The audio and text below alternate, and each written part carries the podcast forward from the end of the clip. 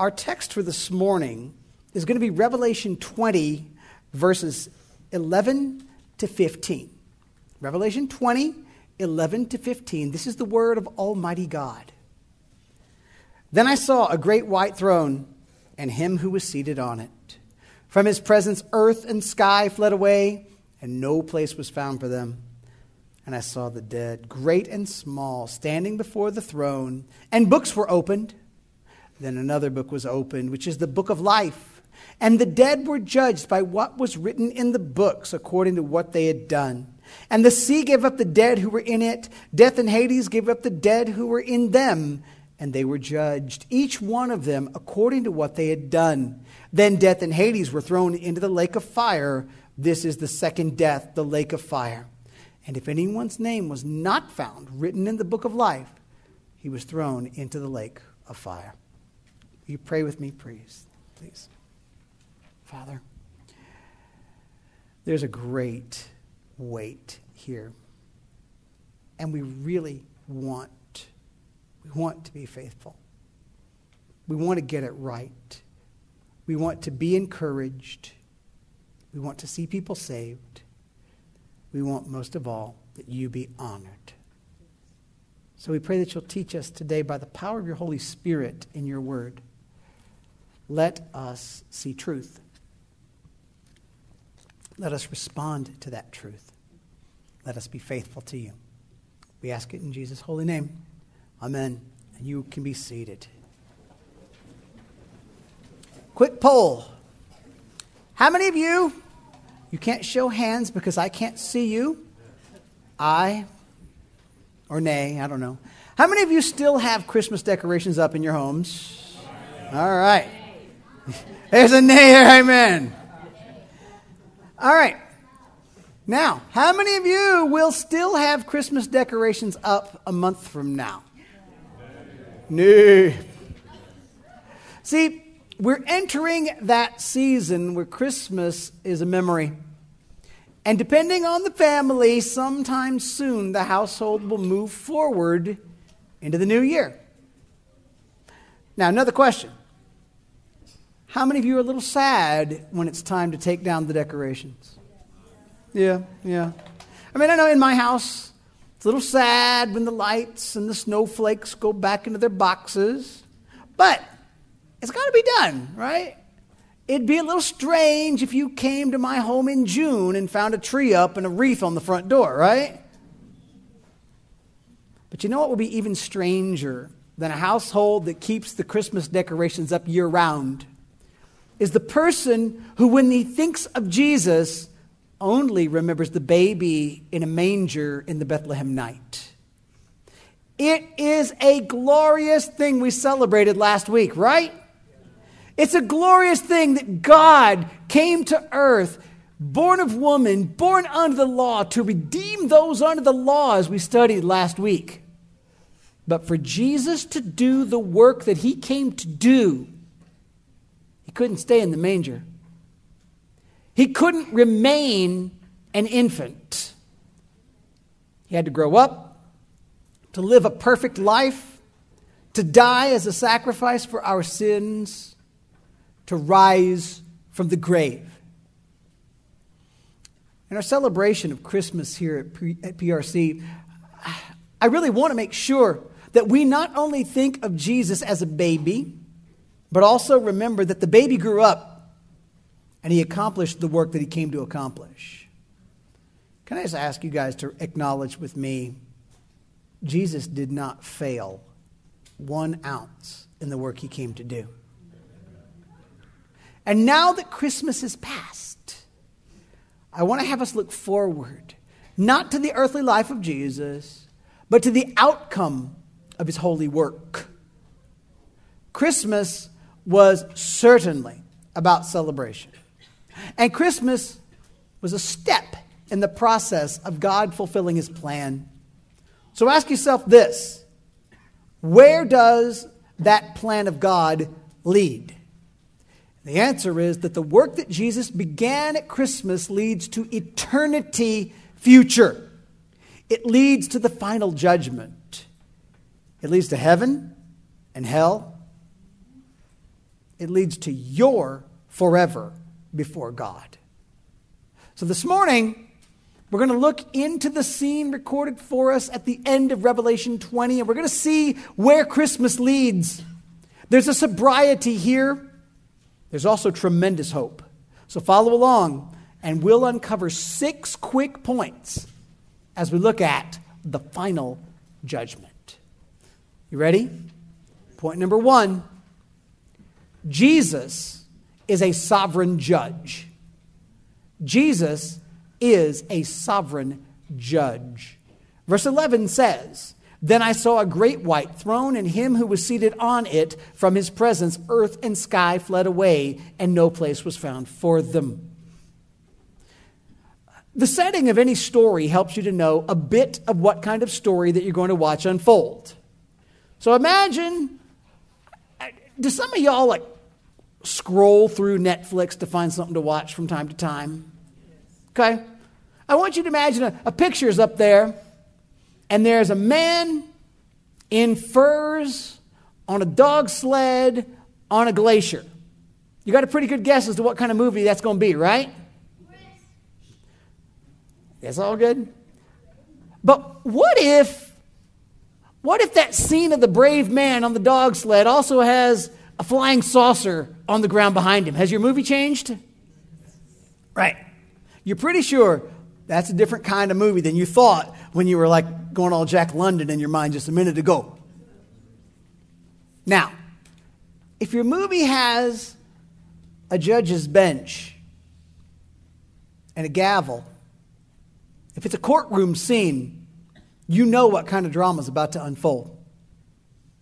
And as we look to Revelation 20, we've got a picture painted for us that reminds us of a courtroom scene, but the courtroom scene on the grandest scale ever. Many people debate the images and the events that we read about from Revelation chapter 4, verse 1 to chapter 20, verse 10. Some of my dearest friends are deadly wrong about uh, Revelation 21 to 10, but I just like to make fun of them and we move on. And they make fun of me, just so you know, it's okay. But what we're going to read about right now has a great deal more consensus than some of the timeline discussions people get into and the is this symbolic or literal discussions people get into. What we're reading about today is an event yet to come. It's the final judgment, and the clear picture begins with a throne and a judge. Now, in the book of Revelation, descriptive details depict for us facts about the who and the what we see. So, for example, right here, we see a throne, and a throne could be just a chair, right? It could be any chair, doesn't matter. But what do we see about this throne? It is great and it is white it's not an ordinary chair. Something about this throne reminds us of the throne that we saw in Revelation chapter 4, the throne from which the Almighty rules. And the throne, it's white, which in Revelation reminds us of holiness. It reminds us of the purity of God. Again, think of clean white snow when you think about it. Don't, that, that's the way to consider what that color means in this book. So, whoever it is seated on this throne is mighty is holy, is pure. And John says there's somebody seated on this throne. And look at the effect of the one who's there. From his presence, earth and sky fled away. That could be a reference to the catastrophic end of the world as we know it, the, the final dissolving of creation, in a sense, at the last judgment as the formation of the new heavens and the new earth come to pass. But it may just be a reminder for us that in the light of the glory of the one on the throne, heaven and earth are insignificant. Think about this, y'all. No matter how great the feature of creation, and there are some great features in creation, right? The Grand Canyon, it's, it, it's grand. The ocean, rather large, wouldn't you say? Mount Everest, big the blazing sun. Nothing in creation compares to the greatness of the one on the throne. And as we watch this passage unfold, we're going to see that the throne is a throne of judgment. The seat from which all of creation will hear the divine verdict regarding their eternity. Now, let me say something to you that may blow your mind in the middle of the holiday season. The one seated on the throne, the one who is so great that all of creation fades away in the light of his glory, that one is Jesus. The one who came to earth as an infant on Christmas is the one seated on the highest and greatest of all thrones. How do we know this is Jesus? Well, one way is he told us this was what he was going to do in Matthew 25, 31 to 33, we read, When the Son of Man comes in his glory and all the angels with him, then he will sit on his glorious throne. Before him will be gathered all the nations, and he will separate people one from another as a shepherd separates the sheep from the goats. And he will place the sheep on his right, but the goats on the left. Or John 5, 22, Jesus says, The Father judges no one but has given all judgment to the Son. Jesus is a sovereign judge. Jesus is enthroned as the King of Kings. And from his presence, creation itself flees. Jesus is not only the baby in the Christmas manger, Jesus is the God who created the universe, and he judges all of his creation. Now let's go forward. Point number two all people are subject to Jesus' judgment. So not only is he a sovereign judge, but all people are subject to Jesus' judgment. Verse 12 And I saw the dead, great and small, standing before the throne. So, besides seeing the Savior on the throne, John sees people brought before Christ's judgment seat. All the dead, great and small, stood before the Son of God. Many ways this is hebrews 9 27 happening right? It is appointed for man to die once and after that comes judgment. Let me quickly call on you not to distract yourself right here. This is the spot where the detail questions make some of you run down paths of trivia some people debate oh are the saved included in this group or are they just watching some people start asking questions about well, what if somebody's alive when Jesus returns? Do they count in this number? How do they fit? Some people get lost in wondering, what's this going to look like? But can I ask you, don't right now go beyond the simple point being made. The point is that the great and the small, all the peoples throughout history, whether they were seen as important people or not important people, are subject to the judgment of Jesus. Verse 13 says, The sea gave up the dead who were in it, death and Hades gave up the dead who were in them, and they were judged. All who have gone before, all who have died, all people everywhere have their eternal destiny determined, pronounced by Jesus. There's no other judge. This is what you're supposed to get.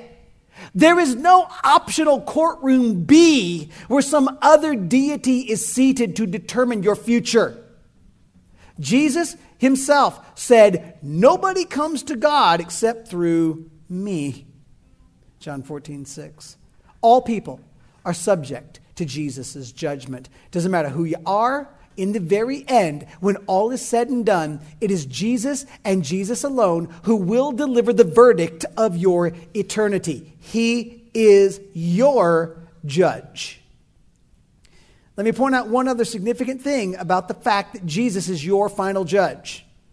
It's vital that you realize that you are not your own judge. Many people live with the faulty belief that they will, based on how they feel about themselves, declare their destiny.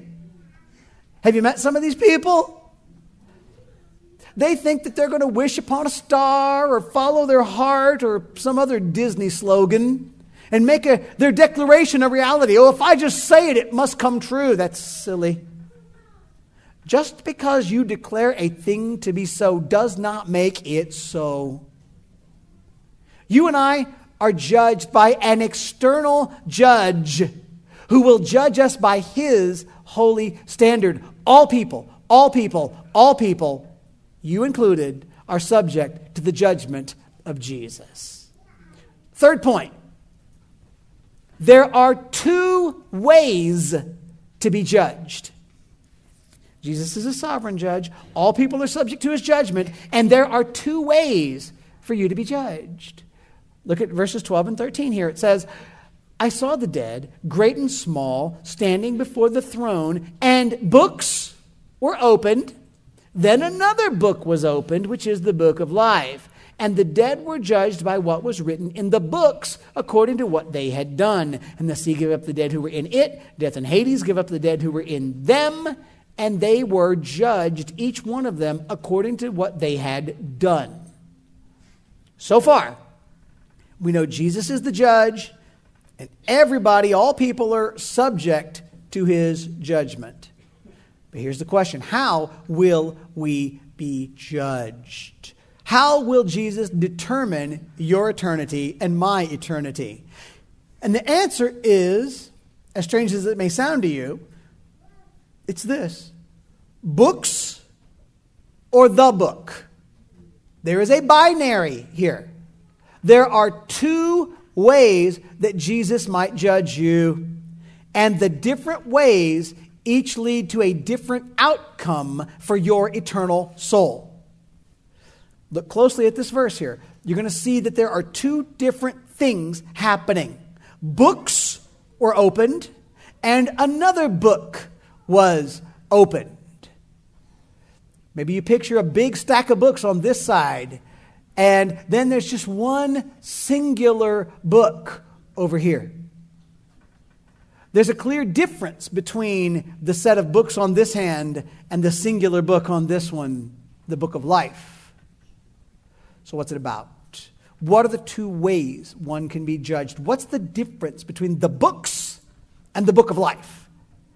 Look at the end of verses 12 and 13, and you'll start seeing what the books, plural, are about. Verse 12 says at the end, the dead were judged by what was written in the books according to what they had done. Verse 13 ends, and they were judged, each one of them, according to what they had done. So, one way to be judged is to be judged based on what you have done. That is to be judged by what's written in the books. And the picture is that Jesus, on his throne, symbolically, of course, can consult a written record of all of your deeds and pass judgment based on your behavior during your lifetime. Now, if you've been with us for a little while, maybe last year's Christmas series even, you've heard us talk about something we sometimes call the covenant of works. Go back in your mind to the Garden of Eden. And in that garden, Adam faced a test. You can call it a covenant, you can not. I don't care. Here's the test for Adam two sides obey God and live, disobey God and die. That sound about right for what Adam faced? Obey, live, disobey, die. The outcome for the human race, represented by Adam, is determined by Adam's obedience to a command or his disobedience to that command. Works, what he did. Just like that, here, before the throne of Jesus, some people are judged by their works. I'm going to talk about the outcome of that judgment yet, but you need to understand that that's one of the two ways people can be judged. The other way to be judged is for you to look at the book of life, one singular book. It's another book. We've heard references to it in Revelation already. In chapter 13, verse 8, in chapter 17, verse 8, the Lord spoke of a book in which the names of some people are written before the foundation of the world. And the people written in that book have life.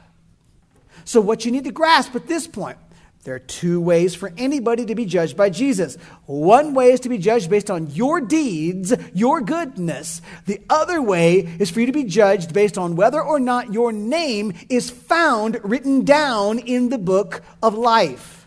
These are clearly depicted for us as totally separate things, and I assure you it matters greatly which of these two, or by which of those two things you're judged. With me still? Point four. Here we go. The judgment of Jesus is final. The judgment of Jesus is final. Look at verse 14. Weird verse.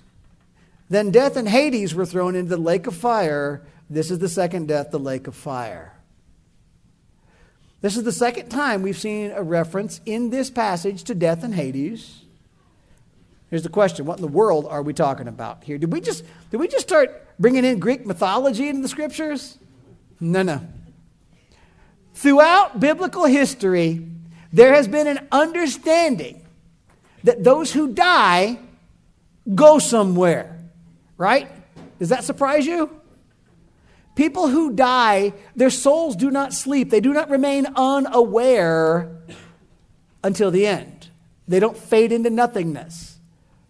Death and Hades are references to the places where the souls of those who have passed away remain as they await the final judgment and the final heaven or the final hell.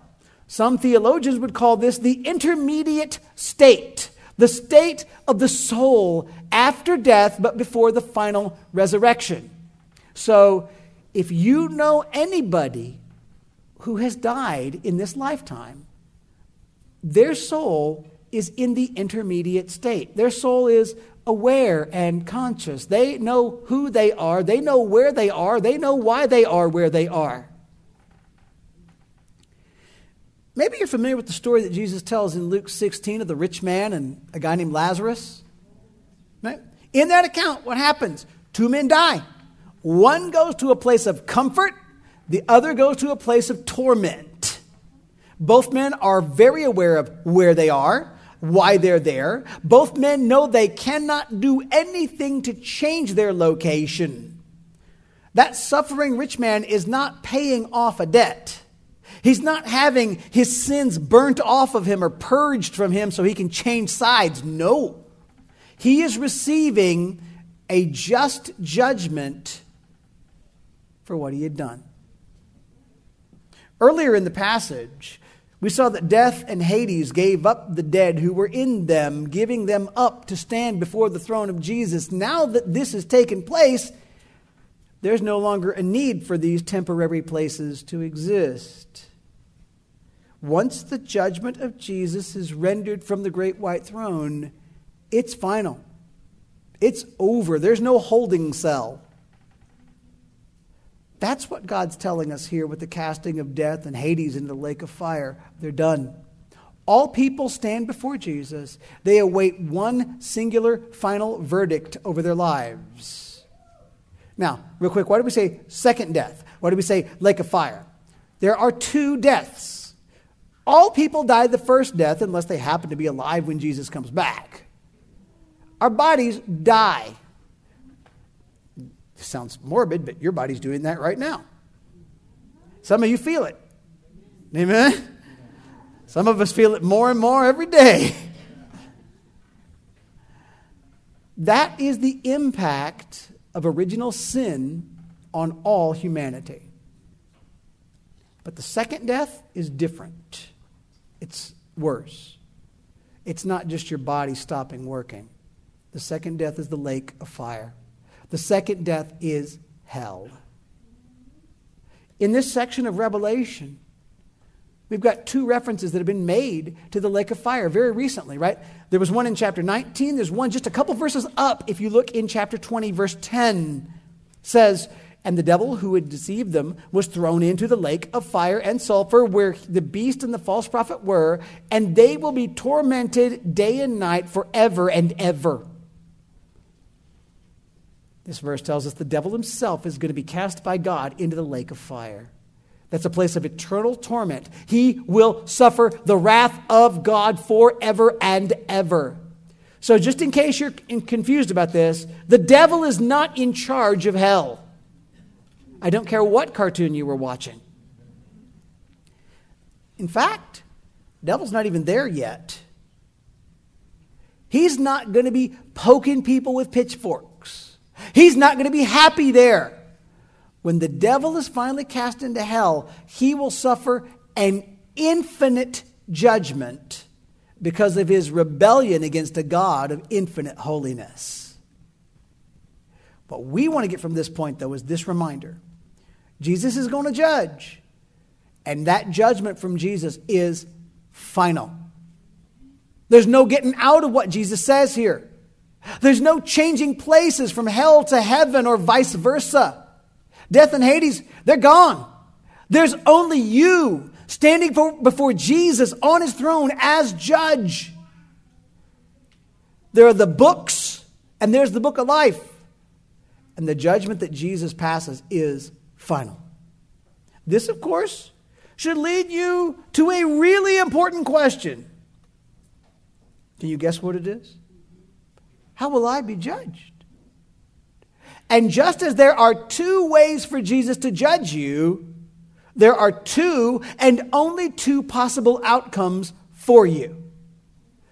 Remember, the books represent you being judged based on what you've done. The book of life, that is something else. It's not you being judged based on your actions, it's something else. So, point five, talk about one of the two ways now. Those judged based on their own works die. Revelation 20, verse 15. And if anyone's name was not found written in the book of life, he was thrown into the lake of fire. Here's the simple conclusion if a person's name is not found in the book of life, that person is instead obviously judged by what's written in the other books, by what they've done. And this verse is clear, it's unambiguous, it's absolute. If a person is judged by their own deeds, they're thrown into the lake of fire. Hear me very carefully. You don't want to have Jesus judge you based on your deeds, on your good works. If Jesus judges you based on what you do, you die. Humanity already had a chance to try to obey God and earn God's favor by obedience. Adam had that chance in the garden and he represented us. And Adam failed. And from that time forward, no human being descended from Adam has ever been able to be good enough to work his or her way to God. Listen to me. One of the worst lies any human being has ever told is the lie that if you'll be good enough or if your good deeds outweigh your bad, you go to heaven. It's not true. It has not been true since the fall of mankind. Romans 3:20 says to us, "For by works of the law no human being will be justified in his sight, since through the law comes knowledge of sin." God's law, obeying the rules, will not make you right with God. God's law will show you that you are guilty. James 2:10 says for whoever keeps the whole law but fails in one point has become guilty of all of it. Here's the problem. If we're guilty of even one failure, and we all are, we're guilty of failing to keep all of God's law. You can't say that your mistakes were little ones. You can't say that you only fell a little short. To fail a tiny bit is to fail it all. Romans 3:23 says, "For all have sinned and fall short of the glory of God." All of us are guilty of sinning against God. How? How have we all failed? Matthew 5:48 Jesus said, "You therefore must be perfect as your heavenly Father is perfect." Did you hear that? Did you hear the law there? You must be as perfect as God. How are you doing? The law is a command and a call to be as perfect as God is. You can't do that. I can't do that. And any failure, any failure at all, is failure of it all. This is why it's true that if Jesus judges you or me based on our deeds, we die. The verdict will be guilty. The right judgment would be that we would be cast into the lake of fire, suffering eternity for falling short of God's infinite perfection. Here's the question Is there then no hope? Of course, there's hope. The hope's just not in me, and it's not in you in my goodness or your goodness. Remember, the judge is Jesus. Jesus came to bring forgiveness. There's another book. There's the book of life. It, it's still really close to Christmas time, guys. I don't want to leave you without hope. Six. Those judged based on Jesus' finished work live forever. Those judged based on Jesus' finished work live forever. Look at verse 15. And I want to emphasize a word. Are you listening? And if anyone's name is not found written in the book of life, he was thrown into the lake of fire. Did you hear a beautiful word in that? If I have a, a flashback right now to a Disney movie where they are, a couple of evil characters are afraid the big bad guy is going to find out about something they've done. And they say, he'd be mad if he finds out and goes, if? If is good. Do you guys think if is good here? If your name, if, if, if your name is not in the book of life, you die. But the if tells me, tells you that there will be people whose names are in the book of life. There are people who are forgiven. There are those who, though they deserve death, will have life. Remember, the baby we celebrated at Christmas was given a name. What's the name of that baby who came on Christmas, little ones? Jesus. Jesus is a word that literally means the Lord saves. You know what it means to be saved? Means to be rescued. Means to be preserved. Means to be held back from destruction. That's what Jesus came to do. So, what's the outcome for those whose names are in the book of life, you ask? Flip to chapter 21, or scroll to chapter 21. Let's just look at 3 and 4 real quick. Revelation 21, 3 and 4. I heard a loud voice from the throne saying, Behold, the dwelling place of God is with man he will dwell with them, and they will be his people, and God himself will be with them as their God. He will wipe away every tear from their eyes, and death shall be no more. Neither shall there be mourning, nor crying, nor pain any more, for the former things have passed away.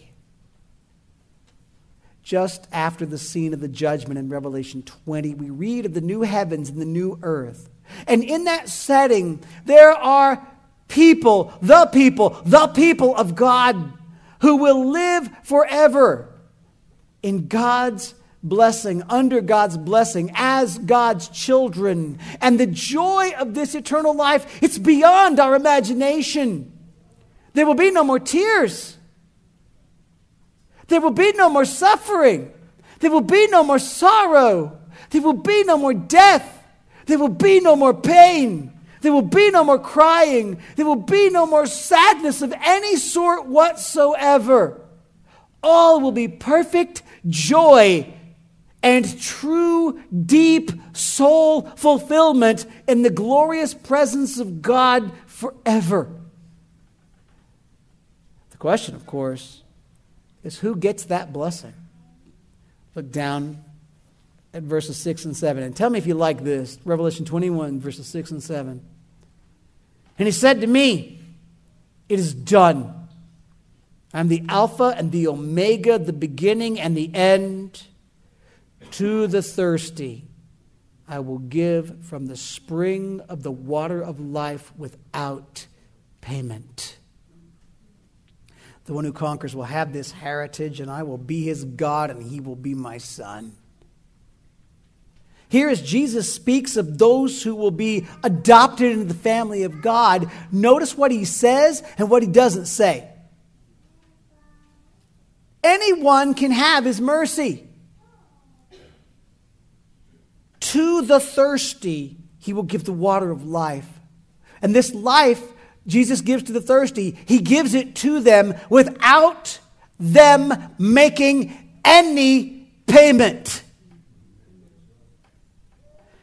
Revelation 22, verse 17 says, The Spirit and the bride say, Come. And let the one who hears say, Come. And let the one who is thirsty come. Let the one who desires take the water of life without price. Now, tie that together to the book of life in comparison to the books of chapter 20. If you try to make your own rules, if you try to live by your own standard, you die. And you know what? It doesn't matter if you're the best goody goody that anybody's ever seen. And it doesn't matter if you're one of those people that likes to roll around and call yourself evil. I don't care. Because neither one of those will make it. If you try to earn your way to God by good behavior or even participation in religious ceremonies, as if those will do it for you, you die. If you try to bring any of your own self righteousness to the table, you die. If you try to rely on any ordinary human being, including those that they have called saints of the past, you die. Because Jesus will judge you based on your works. And none of us can survive that judgment. But if you thirst, just thirst for the water of life, if you know you need mercy, if you know you can't do anything on your own to earn your way to God, you can ask Jesus. And Jesus gives that water, gives that mercy, gives that grace freely and without cost. John 1 12 and 13 say, But to all who did receive him, who believed in his name, he gave the right to become children of God, who were born not of blood, nor the will of the flesh, nor the will of man, but of God. Romans 6:23 tells us the wages of sin is death, but the free gift of God is eternal life in Christ Jesus our Lord. Listen to me, friends. Listen to me. I want to tell you what Christmas is all about. Christmas was about God coming to earth to save a people for himself. Anybody who thinks he doesn't need God, anybody who thinks he can make his own way to God, Anybody who thinks any basic human being is going to get him in good with God? Anybody who refuses to come to God through Jesus will face the judgment of Jesus and will not make it. But anybody who is simply willing to repent and believe to turn from self and entrust his entire soul to Jesus and Jesus alone because of Jesus' finished work and Jesus' finished work alone, that person will find that his name is written in the Lamb's book of life. That person, the one who has come to Jesus in faith, through faith alone, will find salvation by grace alone. Christmas was about Jesus. The Lord saves, coming to save. And as stunning as it might seem to you, that same Jesus is the one and only judge. He will judge all people by one of two standards. If he judges you based on your works, you die. But Jesus, the loving, gracious Son of God, is willing to trade you his perfection for your imperfection. Jesus is willing to pay your debt and give you his righteousness. Jesus is willing to give you free of charge the water of life and forever in his presence. This is what the perfect life of Jesus, his sacrificial death on the cross, his glorious resurrection, this is what they were all about. So if you don't know where you stand before God, come to Jesus in faith and ask him for life. He will forgive you, he will change you forever. And if you have come to Jesus for life, thank him, worship him, and live in the genuine, unbreakable hope of forever and joy with Him. I want you to bow with me now and pray. Lord, we've heard the gospel. Please, Lord, help us believe and love the gospel. Help us believe and trust in Jesus Help us stop thinking for a moment that we can have anything to do with making ourselves right with you, but instead help us rest fully, completely on Jesus. Help us remember that our forgiveness is purchased not by our behavior, but by the sacrificial death of your Son and help us trust in Jesus' blood. Forgive us our sins, they are so many. And for those who know you, God, help us. Help us to absolutely love Jesus and be changed by Jesus and tell other people about Jesus. Help us to be humble and sweet. Anybody who understands your sovereignty has no right to be arrogant or mean spirited. Help us, God, to be the sweetest, most grateful people on the planet because of Jesus. It's in His name we pray. Amen.